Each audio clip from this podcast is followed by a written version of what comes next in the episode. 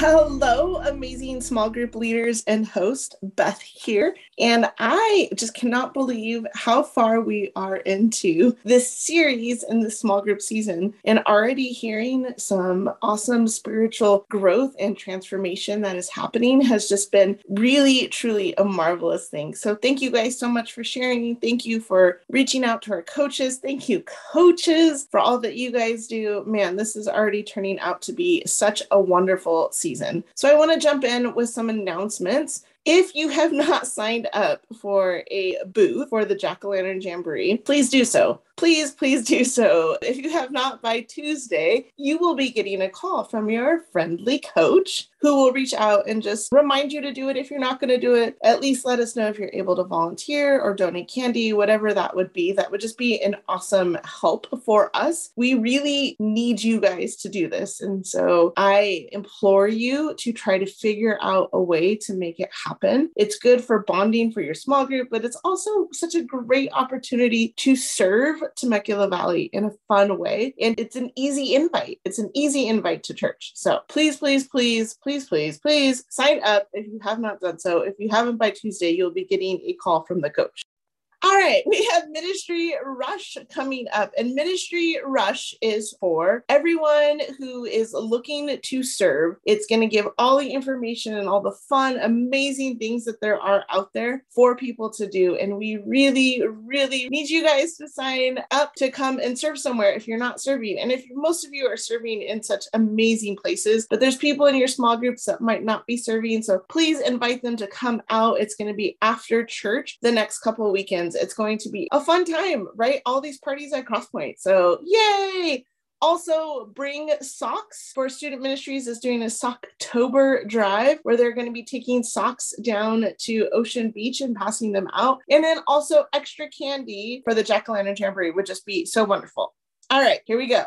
Jumping into this intersect. I have to tell you that in our small group, the really most dynamic and interesting conversation has come out of question one and usually question five. And knowing that, I'm trying to leave a lot of space for those moments because open discussion is great because it facilitates our brains to start thinking, right? You're a facilitator in this. You're not the leader as far as you have to know it all or you have to prepare like a huge message or anything. We're really facilitating conversation. Conversation is then what leads to the growth in questions. Questions and then finding our own answers to questions is how we learn, it's how we grow. And so those two times have been the most fruitful in my small group. And so what stood out to you as most important what? Right? So, what are the points that people are saying? And when you start hearing what those things are that stand out to them, I always just jot it down really quick because then later it can be like, well, why is that a point that stood out to you? Why is that something that you're really finding either hard to digest and hard to understand or that you're really enjoying? And maybe that would just be good for them in their walk with God, or maybe it's a struggle of something that they have going on in their walk with God. You want to always be asking questions. And so this stood out to me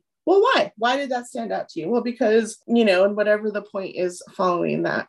And then the next one, which this is a hard couple weeks when talking of suffering, and last week of just a little bit longer. And then this is when does God use your pain to get your attention? Or maybe someone you know? How did it help you get turned around and straightened out? So here we go. There's so much pain in this world. And if you go around your small group right now, I bet every single one has a really painful story. And some are just not going to understand. And there's going to be emotion, and it's not going to be like emotional and tears. There could be tears, but it could be a lot of anger or hurt or frustration. And a lot of times our hurt and frustration comes because it didn't maybe straighten us out. Maybe instead we turned and something bad came from it. So just really, really, really, really be prepared for anything to happen in that time so that we can know that we're like thinking forward. Okay, we don't have to say, well, this is how it straightened you out right? We don't have to provide those answers sometimes you just have to listen and say, wow, I'm sorry. Wow, that's really painful. I can't imagine. You know, we don't have to say, well, God used that death in your family to bring you closer to Him, and you should be thankful that person died. And I know none of you wonderful small group leaders would do that, but just in case, let's be really mindful of how we respond to that question. Question number three is the scriptures. And you might get a little confused or struggle in these times because a lot of them are saying that whatever you ask God for, you're going to get. And so the expectation is, well, I asked God for a child, or I asked God to save my marriage, or I asked God to heal this person, and it didn't happen. So why didn't it happen? And I want to turn you to First John 5, and that kind of answers it. First John 5 14. And we are confident that he hears us whenever we ask for anything that pleases him. And a lot of times, that the things that we're asking for, we think it's going to please him, but it's really going to please us. And that's a really hard thing to understand. And it's going to be a hard question for people of, well, I pray, I pray, I pray. I'm persistent. You know, Joey and I always say that we were the persistent widows and fertility. Like we prayed, we prayed, we prayed, and God did answer it. But 10 years later,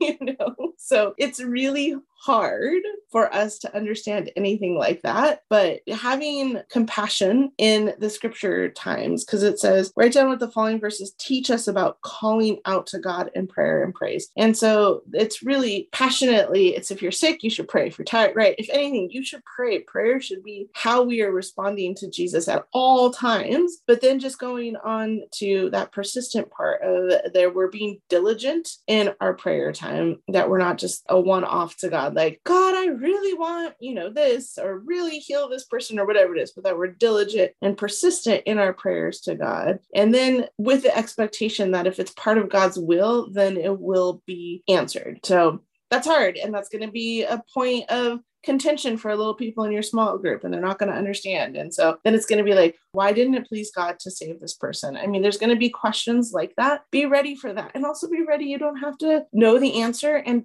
please, by all means, don't make an answer up. Really, sympathy and compassion in these questions are going to be your best friend and giving time for people to share. So even if you want to start at, you know, 705 or 710 instead of 715, 720 to give a lot of time to flush out these thoughts. And then lastly, is we talked about a threefold winning strategy in the face of stiff oppositions. Cry it out, sing it out, pray it out. Which of these is the most helpful? And then what advice would you give someone in a pretty tough situation? And so that's the last question. And in that question, it's really all right, we've talked about these hard times. How did you deal with it? And did it work? And how would you pass that information on to somebody? I'm praying for your small groups this week. I feel like there is a lot of weight that could be coming. And so may God just go ahead of you and give you strength and wisdom to say the right things and compassion and empathy that you never even knew you had.